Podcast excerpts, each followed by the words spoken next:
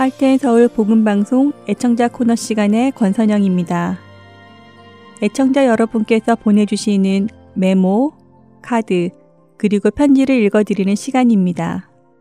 오늘은 2022년 6월 16일까지 도착한 소식 읽어드립니다. 첫 번째 소식은 텍사스의 최옥년 애청자님이 보내주신 소식입니다. 안녕하세요.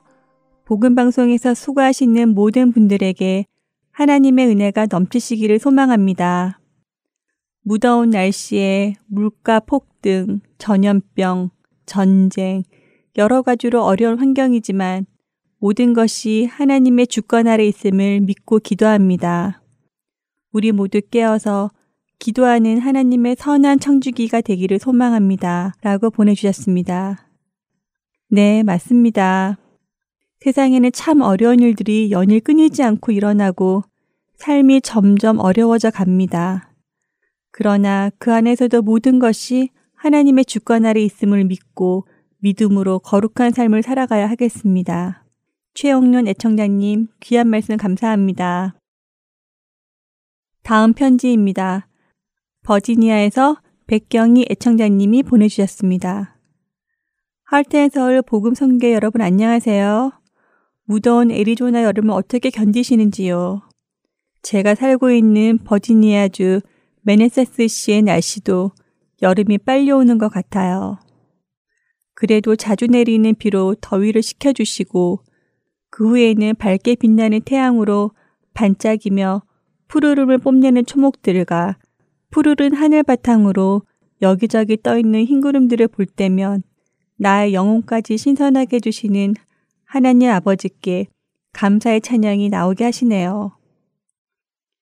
깨끗하게 씻겨진 동네와 길 건너 이웃 길가를 걸을 때마다 보내주시는 주님의 복된 귀한 말씀들과 찬양을 귀에 담고 있으면 즐거움이 가득 차고 강승규 국장님을 비롯하여 각 부서에서 수고하시는 간사님들과 봉사자 모든 분들께 더욱 감사한 마음이 듭니다. 때때로 힘들고 어려워도 주님께서 주시는 능력과 지혜로 잘 견디시고 주님 다시 오시는 그날까지 복음 성교회가 할 일을 다 하시기를 간구기도 드립니다. 그리고 약간의 헌금을 동봉합니다. 조금이라도 사역에 도움이 되기를 바라며 귀하신 주님의 제자 모든 분들 영유 강건하시기를 바라며 라고 버지니아에서 백경희 애청자님이 보내주셨습니다. 네, 아리조나 요즘 매일 110도를 오르내립니다. 참 더운데요. 이렇게 더운 날이 있으니 시원한 날들에 더욱 감사하게 됩니다. 귀한 건면의 말씀 감사드립니다. 뉴햄프셔에서 봉자 키비 애청자님께서 감사, 감사, 감사합니다. 라고 짧고 간단하지만 마음이 담긴 카드 보내주셨습니다. 이제 마지막 소식 전해드립니다. 알래스카에 사시는 한옥년 애청자님께서 7월 4일 생일을 맞이하는 아리조나의 최선덕 애청자님의 생일을 축하하시며 전화로 나 같은 죄인 살리신 영어 버전인 어메이징 그레이스를 신청하셨습니다. 최선덕 애청자님 생신 축하드립니다. 한옥년 애청자님도 친구분 생일 축하고 신청해 주셔서 감사드리고요. 멀리 떨어져 있어도 이렇게 서로 기억하시며 기도해 주시고 축하해 주실 수 있는 모습이 참 감사합니다. 할트앤 서울 복음 선교의 사역은 여러분의 기도와 후원으로 이어져 나갑니다. 이 귀한 사역이 계속되어져 나가기를 기도드리며 애청자 코너 마치겠습니다. 신청곡 보내드린 후에 주안의 하나 사부로 이어드리겠습니다. 안녕히 계세요. now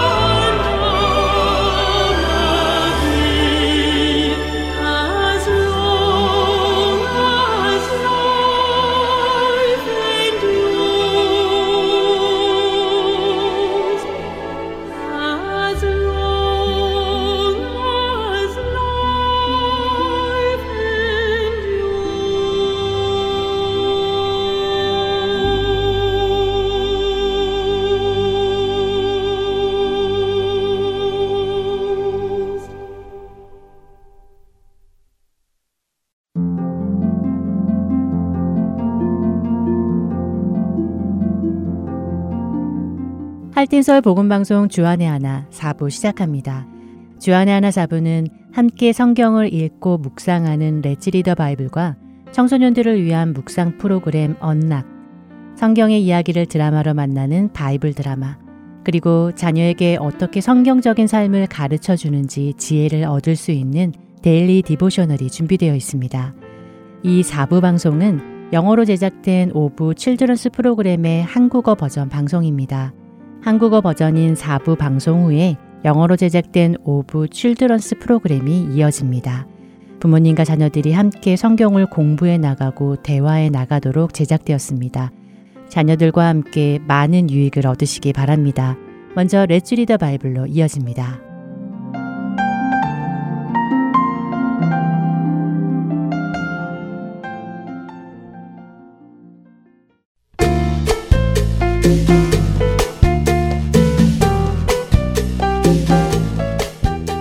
애청자 여러분 안녕하세요.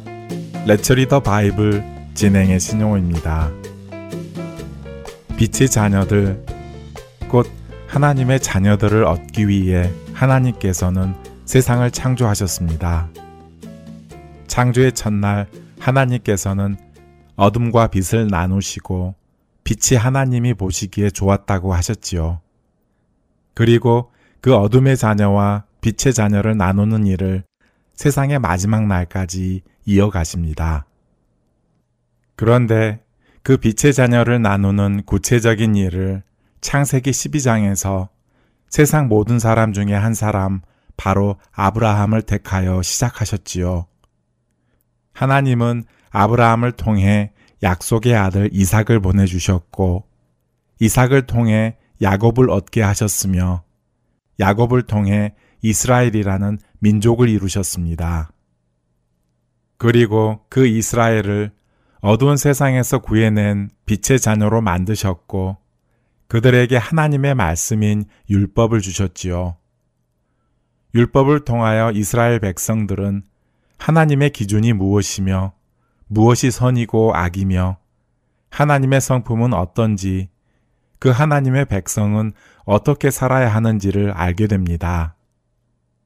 그런데 이스라엘 백성들은 하나님께서 자신들을 택하신 이유를 오해했습니다. 하나님은 이스라엘을 통하여 빛의 자녀들을 온 세상에서 구별해낼 계획이었는데 이스라엘 백성들은 세상에서 자신들만 구별되어 구원받을 것이라고 오해했지요. 오늘 함께 읽을 갈라디아서 본문에서 사도 바울은 그런 오해가 말 그대로 오해인 것을 설명하며 하나님께서 이스라엘만을 구원하시려는 것이 아니라 이스라엘을 시작으로 예수 그리스도를 믿는 믿음을 가진 모든 사람을 구원하려 하신 것을 설명해 주십니다.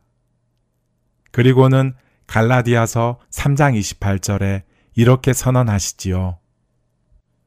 너희는 유대인이나 헬라인이나 종이나 자유인이나 남자나 여자나 다 그리스도 예수 안에서 하나이니라. 예수 그리스도 안에서 나의 인종이나 민족, 나의 직업이나 지위, 또한 성별조차도 아무런 상관이 없습니다. 그런 것은 그리스도 예수 안에 있는 우리를 구분하는 기준이 될 수 없습니다. 누구는 그리스도인이 될 수 있고, 누구는 될 수 없고, 누구는 더 높고, 누구는 더 낮고, 누구는 더 귀하고, 누구는 더 천하고 하지 않습니다.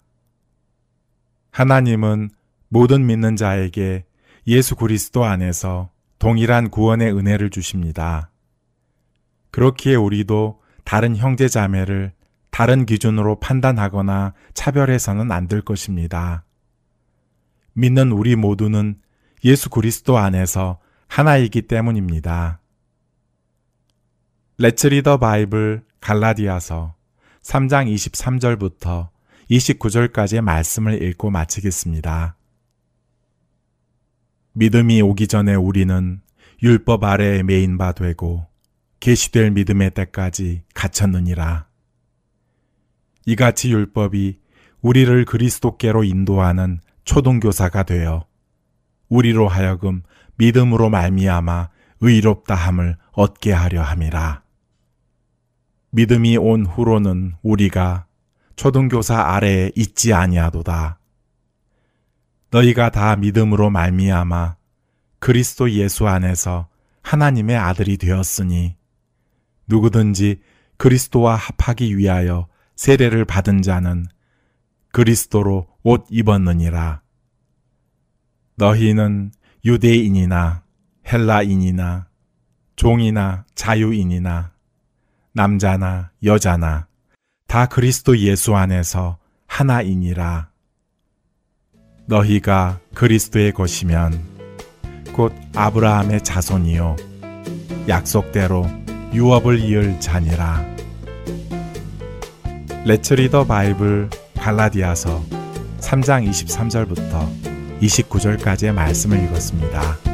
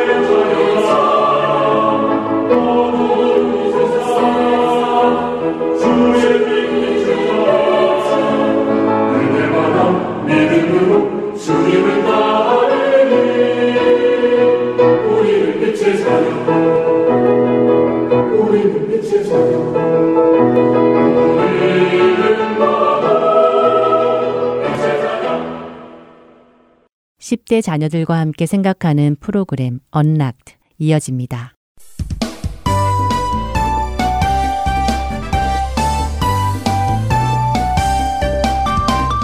애청자 여러분 안녕하세요. 언락 진행의 이세진입니다. 오늘 함께 나눌 언락 첫 에피소드는 The Blind Hymn Writer, 맹인 찬송가 작가입니다. 오늘은 시편 30편과 에베소서 5장 18절부터 20절, 그리고 시편 96편 1절의 말씀을 읽으신 후 청취하시면 도움이 될 것입니다. 첫 번째 에피소드는 수잔 썰월의 글입니다. D.L. 무디 목사님이 외쳤습니다. 여러분, 여기 이 찬송의 작사가께서 나옵니다. 큰 박수로 환영하며 놀라운 일을 행하신 하나님을 찬양합시다. 무디 목사님이 소개한 찬송 작사가는 가장 많은 찬송가를 작사한 사람 중 하나로 알려진 페니 크로스비였습니다. 그녀의 찬송가는 무디 목사님의 부흥회에 참석한 수백만 명의 사람들을 감동시켰습니다. 사람들로 가득 찬 부흥회에는 앉을 자리가 없었습니다. 할 수 없이 페니 크로스비는 공간이 있는 무대 위에 앉아야만 했죠. 무디 목사님은 그런 그녀를 소개할 수 있는 것을 크게 기뻐했습니다. 페니는 1820년 뉴욕 푼남 카운티에서 태어났습니다. 아기였을 때 그녀는 심한 감기를 앓게 되었고 이로 인해 눈에 염증이 생기게 되었죠. 의사는 그녀의 눈에 머스터드로 만든 연고를 발라주었는데 그것이 페니의 시력을 잃게 하였습니다. 맹인들을 위한 뉴욕의 한 교육기관에서 페니는 선생님으로 생활하며 그녀는 틈틈이 노래 가사를 적고 시를 지었습니다. 페니는 워싱턴 DC에 있는 미국 상원 의원회에서 여성으로서는 처음으로 발언을 하는 영광도 얻었습니다. 그녀는 상원 의원회에서 자신의 시들을 읽어주기까지 했습니다. 정말 대단한 일이죠. 1858년에 페니는 동료이며 역시 맹인인 알렉스 벤 알스타인과 결혼하여 자녀도 낳습니다. 하지만 안타깝게도 아기는 태어난 지 얼마 되지 않아 삶을 마감했죠. 영아를 잃은 페니는 너무나 슬퍼했습니다. 그녀의 찬송가 주 예수 넓은 품에는 그녀의 아기를 잃은 슬픔의 결과로 지어진 것으로 알려져 있습니다. 아픔 속에서 만들어진 이 아름다운 찬송가 안에서 페니는 주 예수 넓은 품에 나 편히 안겨서 그 크신 사랑 안에 나 편히 쉬겠네라고 노래하며 오히려 예수님과 함께 있는 것이 얼마나 좋은 일인지를 표현하고 있죠. 페니는 모든 슬픔이 없어지고 모든 걱정과 두려움이 사라질 그날을 기다리는 자신의 마음도 가사에 적었습니다. 그녀의 그 가사를 노래할 때 자녀를 잃은 경험을 한 많은 부모님들이 얼마나 큰 위로를 받을까 상상해 봅니다. 페니는 8,000개 이상의 찬송가를 지었습니다. 그것은 놀라운 숫자죠. 하지만 페니는 그녀가 그 많은 찬송가를 지을 수 있었던 이유는 재능을 주신 하나님 때문이라며 하나님께 모든 영광을 돌렸습니다. 페니는 또한 주로 이민자로 이루어진 도시 빈민가의 사람들을 섬기는 일을 했습니다. 그녀는 자신의 어려움을 핑계로 다르게 살았을 수도 있었습니다. 그러나 그녀는 절망하는 대신 그녀의 구주이신 예수님께로 가까이 다가서는 걸 선택했습니다. 여러분이 언젠가 예수를 나의 구주 삼고 라는 찬양이나 인내하신 구세주여와 같은 찬송을 부를 때면 그 곡들을 작사한 페니 크로스비를 기억하시기 바랍니다. 자녀들과 함께 페니 크로스비의 이야기를 나누며 만일 우리 자녀가 페니가 겪은 어려운 일들을 겪을 때 어떤 생각이 들지 그런 속에서도 하나님을 의지할 수 있을지 나누어 보시기 바랍니다.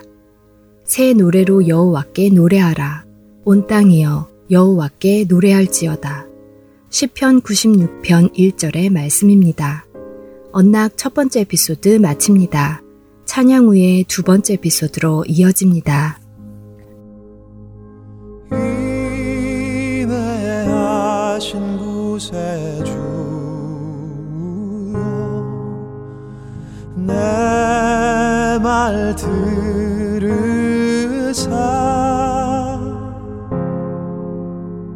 죄인 노라시 때에 날 부르소서.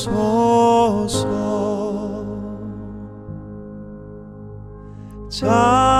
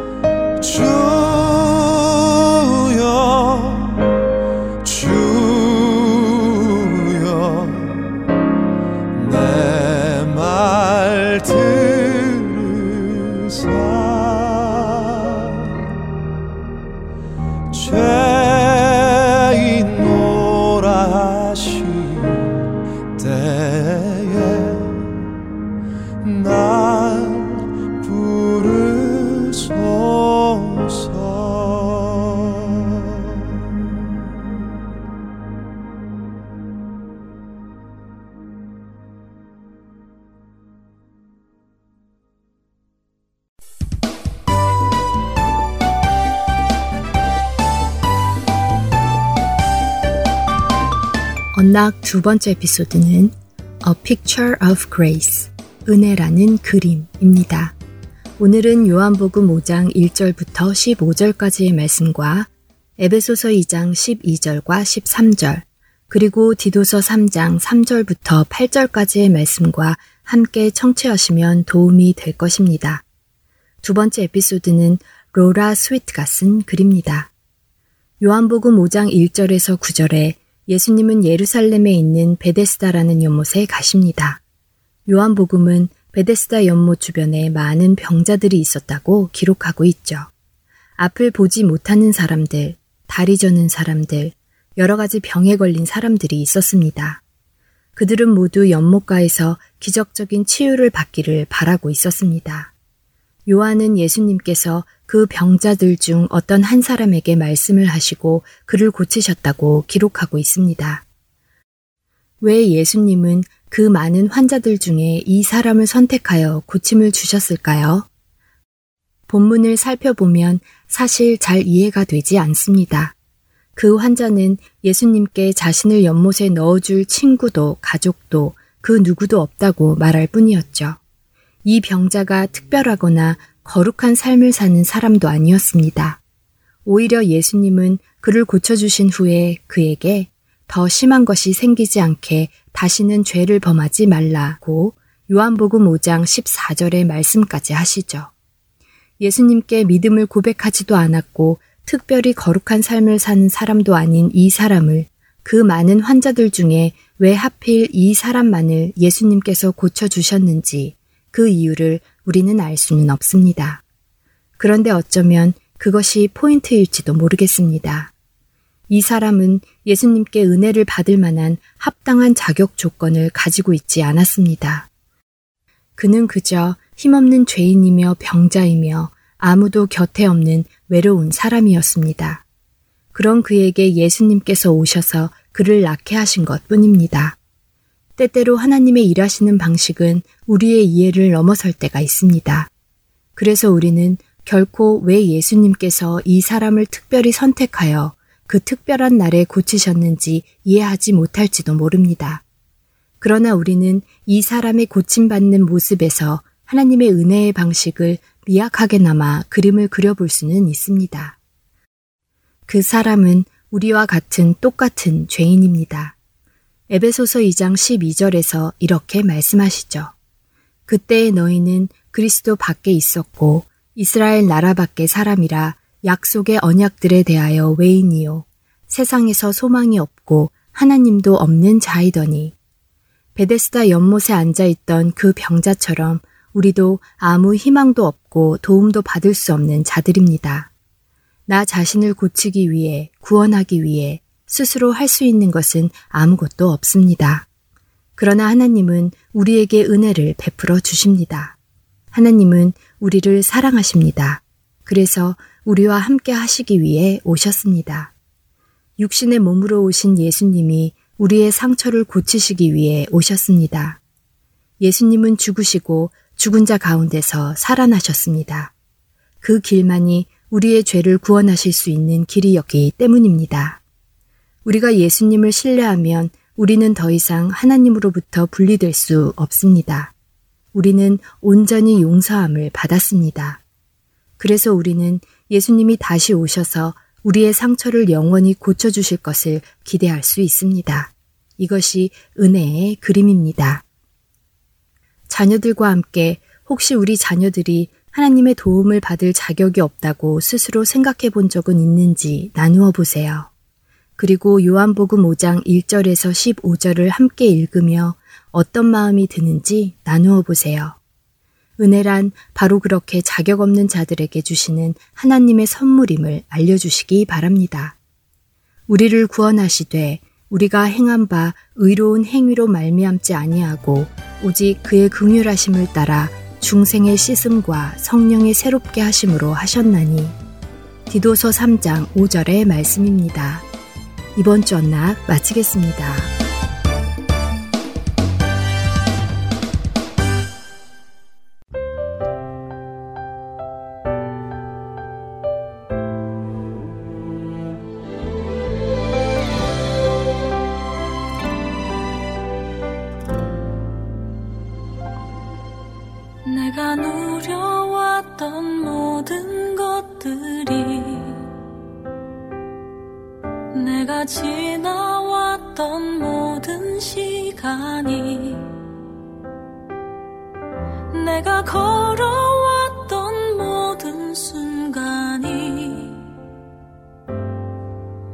당연한 것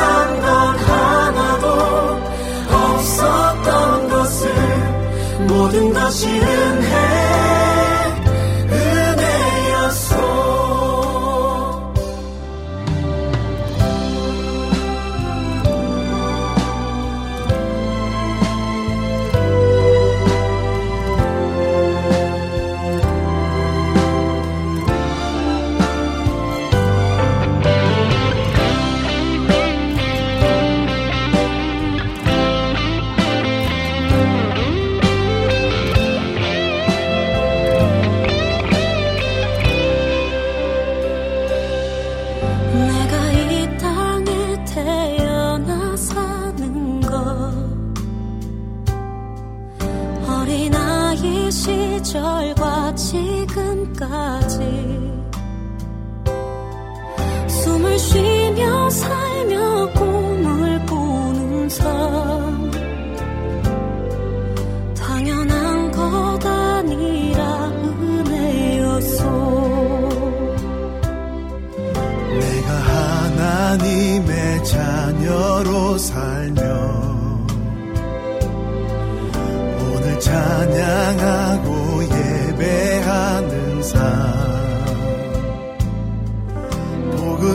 전할 수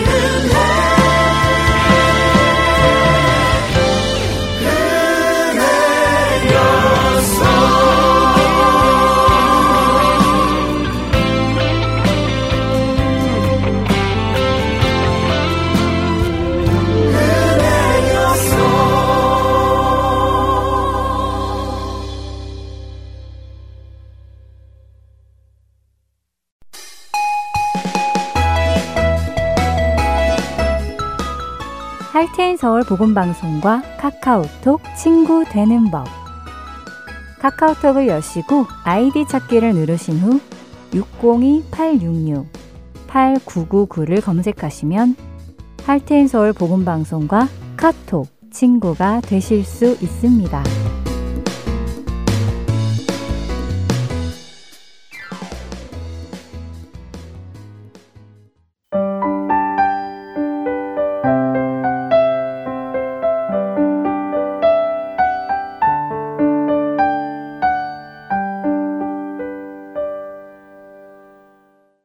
바이블 드라마로 이어집니다.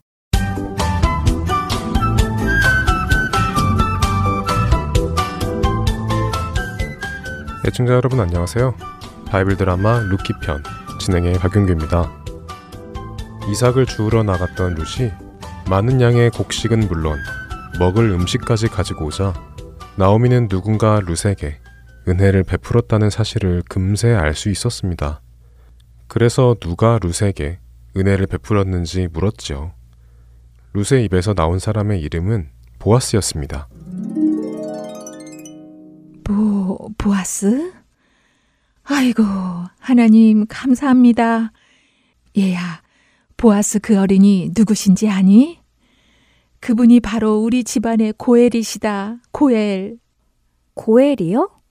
어, 고엘이 뭐예요? 우리 이스라엘의 여호와 하나님께서는 우리 백성이 불행하게 살지 않도록 고엘이라는 제도를 만들어 주셨단다. 하나님께서 땅을 열두 지파에게 나누어 주시고 각자 땅을 가지고 살 수 있게 해 주셨지.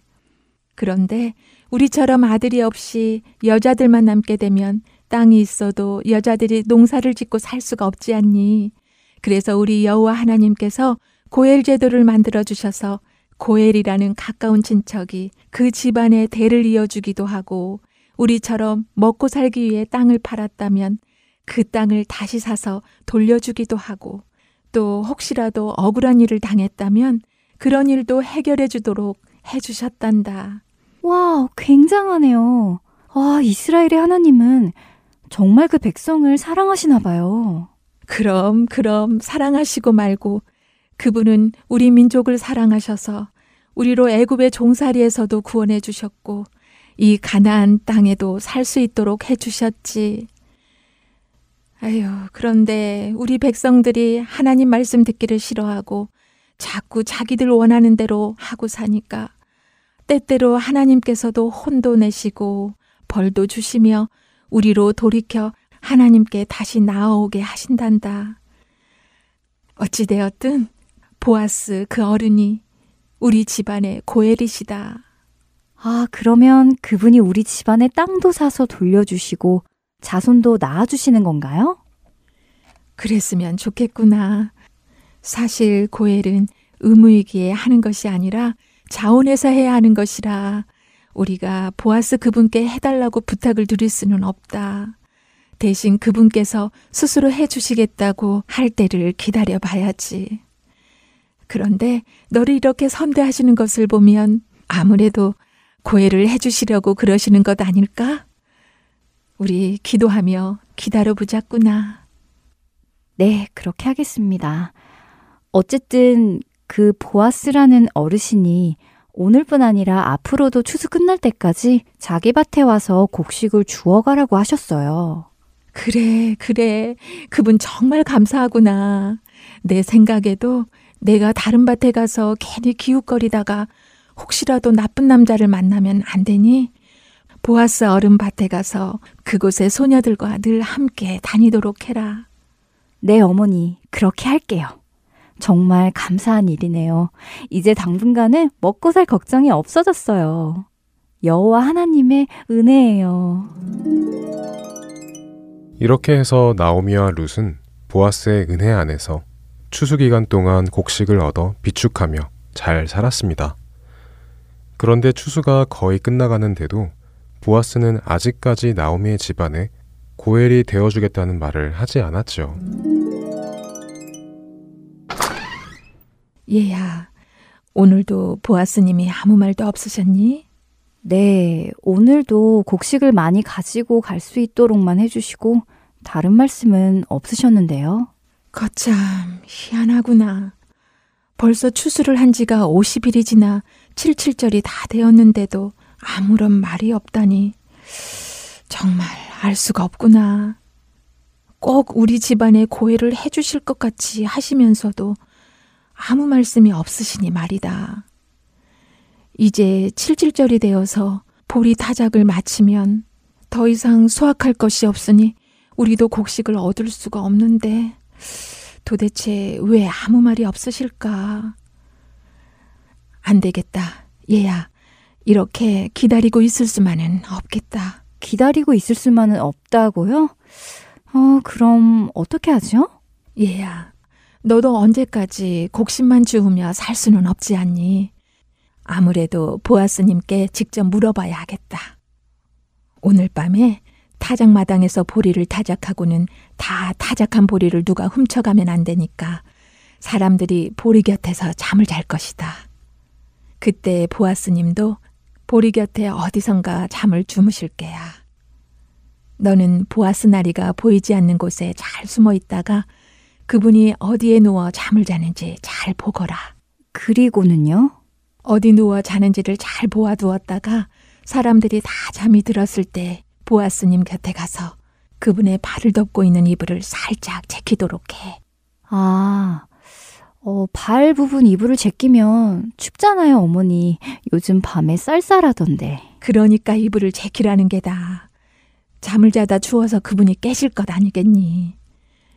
그런데 발치를 보면 내가 있을 테니 그분이 너를 보고는 무슨 뜻인지 아시고는 답을 주실 게다.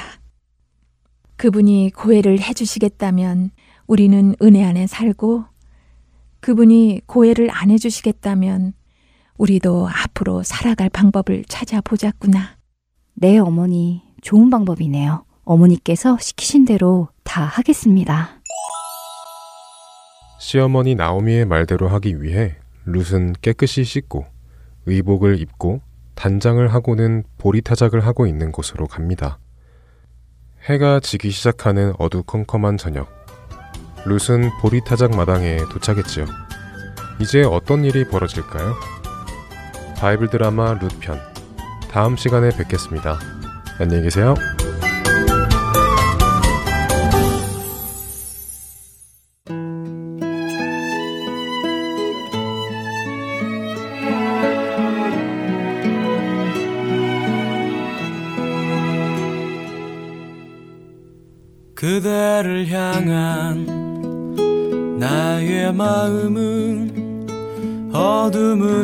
이길 수 없는 깊고 깊은 생명의 힘 그대를 향한 나의 마음은 아침 내 창가에 내린 햇살과 같네. 그대를 향한 나의 마음은 절망은 어쩔 수 없는 날마다 새로운 소망 그대를 향한 나의 마음은 내게와 내 작은 삶을 향기롭게 해 내 시로는 너무 부족한 내 노래 다 담을 수 없는 내가 전에 느끼지 못한 새로운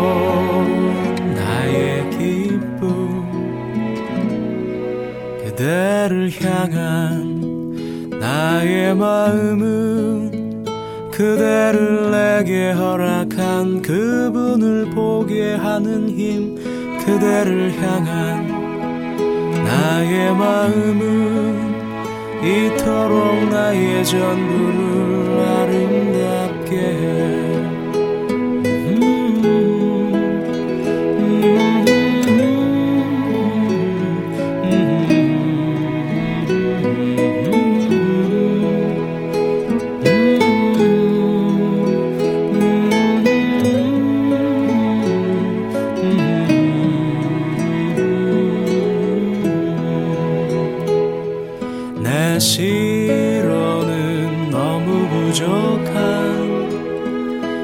노래에다 담을 수 없는 내가 전엔 느끼지 못한 새로운 나의 기쁨.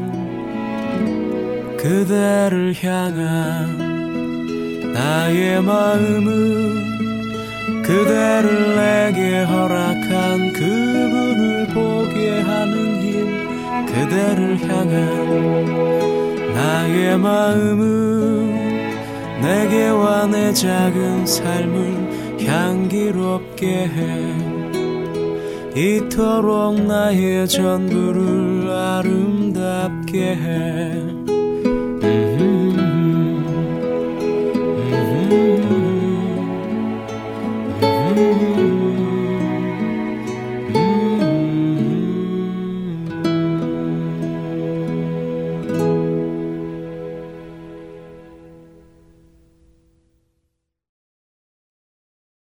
계속해서 Daily Devotional 보내드립니다.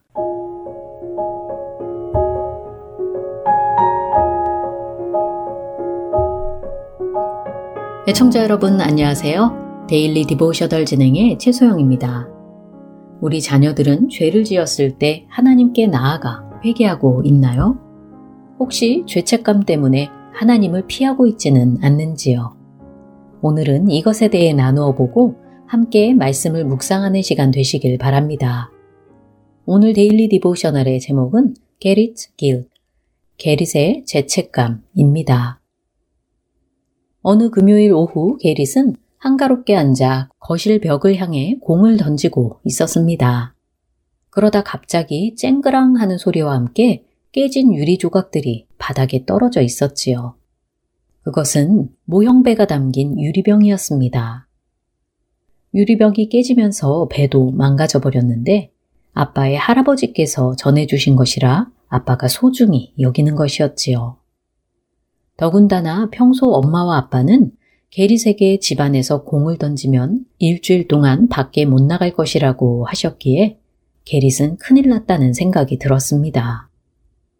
지금 부모님이 집에 안 계셔서 다행이라고 여기며 게릿은 엄마와 아빠가 집에 돌아오시기 전에 얼른 깨진 유리 조각들을 치워놓았지요. 그날 밤 게릿은 성경책이 놓여 있는 것을 보고도 펼쳐보지 않고 그냥 잠자리에 들었습니다. 평소 자기 전에 성경을 읽던 게릿이었지만 오늘은 왠지 읽고 싶지 않았지요. 하나님께서 자신에게 굉장히 화가 나 계실 것 같았기 때문이었습니다. 다음날 아침 아빠는 게릿에게 체스 게임을 하자고 하셨지만 게릿은 아빠의 눈을 피하며 어색해 했지요. 그러자 아빠는 밖에서 공 던지기를 하면 어떻겠느냐고 물으십니다. 더 이상 피할 수 없게 된 게릿은 아빠에게 자신이 한 일을 알게 되면 아마 함께 체스나 공 던지기도 하고 싶지 않으실 것이라고 말하였지요. 게릿은 떨리는 목소리로 어제 있었던 일을 말씀드리고 죄송하다고 하며 자신에게 많이 화가 나셨느냐고 아빠에게 물어보았습니다. 아빠는 게릿이 한 일에 대해 기분이 좋지는 않지만 그래도 솔직하게 말해주어서 고맙다고 하셨지요. 우리가 죄를 지으면 그 죄로 인해 다른 사람과의 관계에 걸림이 되고 또 하나님과의 관계에도 영향을 준다고 아빠는 말씀하십니다. 하나님은 우리를 사랑하시고 우리와 교제하기를 원하시기에 예수님을 보내주셔서 우리 죄를 담당하게 하셨지요. 우리가 우리 죄를 고백하면 하나님은 우리를 용서해 주신다고 하시며 아빠 또한 게릿을 용서한다고 말씀하십니다. 게릿은 아빠에게 감사하다고 하며 그래도 일주일 동안 밖에 나가지 못하는 벌은 그대로 받는 것이냐고 여쭈어 보았지요. 아빠는 그렇다고 대답하시며 게릿이 어떤 잘못을 하게 되더라도 언제나 아빠에게 와주었으면 좋겠다고 하십니다.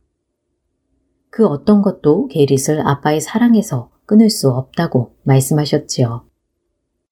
게릿은 죄책감 때문에 아빠와 하나님께 말씀드리는 것을 피했던 자신의 모습을 뒤돌아 보았습니다. 게릿은 자신에게는 참 좋은 아빠가 계시고 또 그보다 더 좋은 하나님이 계시다는 생각을 하며 오늘 이야기는 마칩니다. 자신의 잘못에 대한 죄책감 때문에 상대방을 피하거나 하나님과 교제하기를 피한 적은 없는지 자녀들과 이야기해 보시기 바랍니다. 나의 죄 때문에 하나님이 나를 싫어한다고 생각하여 하나님을 피해서는 안 되겠지요. 하나님은 우리를 자녀 삼기 위해 예수님을 보내주셔서 우리 죄의 형벌을 대신 받게 하신 사랑의 하나님이십니다. 하나님께 죄를 고백하면 하나님은 용서해 주실 것입니다. 오늘 함께 묵상할 말씀은 히브리서 4장 16절. 그러므로 우리는 긍휼하심을 받고 때를 따라 돕는 은혜를 얻기 위하여 은혜의 보좌 앞에 담대히 나아갈 것이니라 입니다.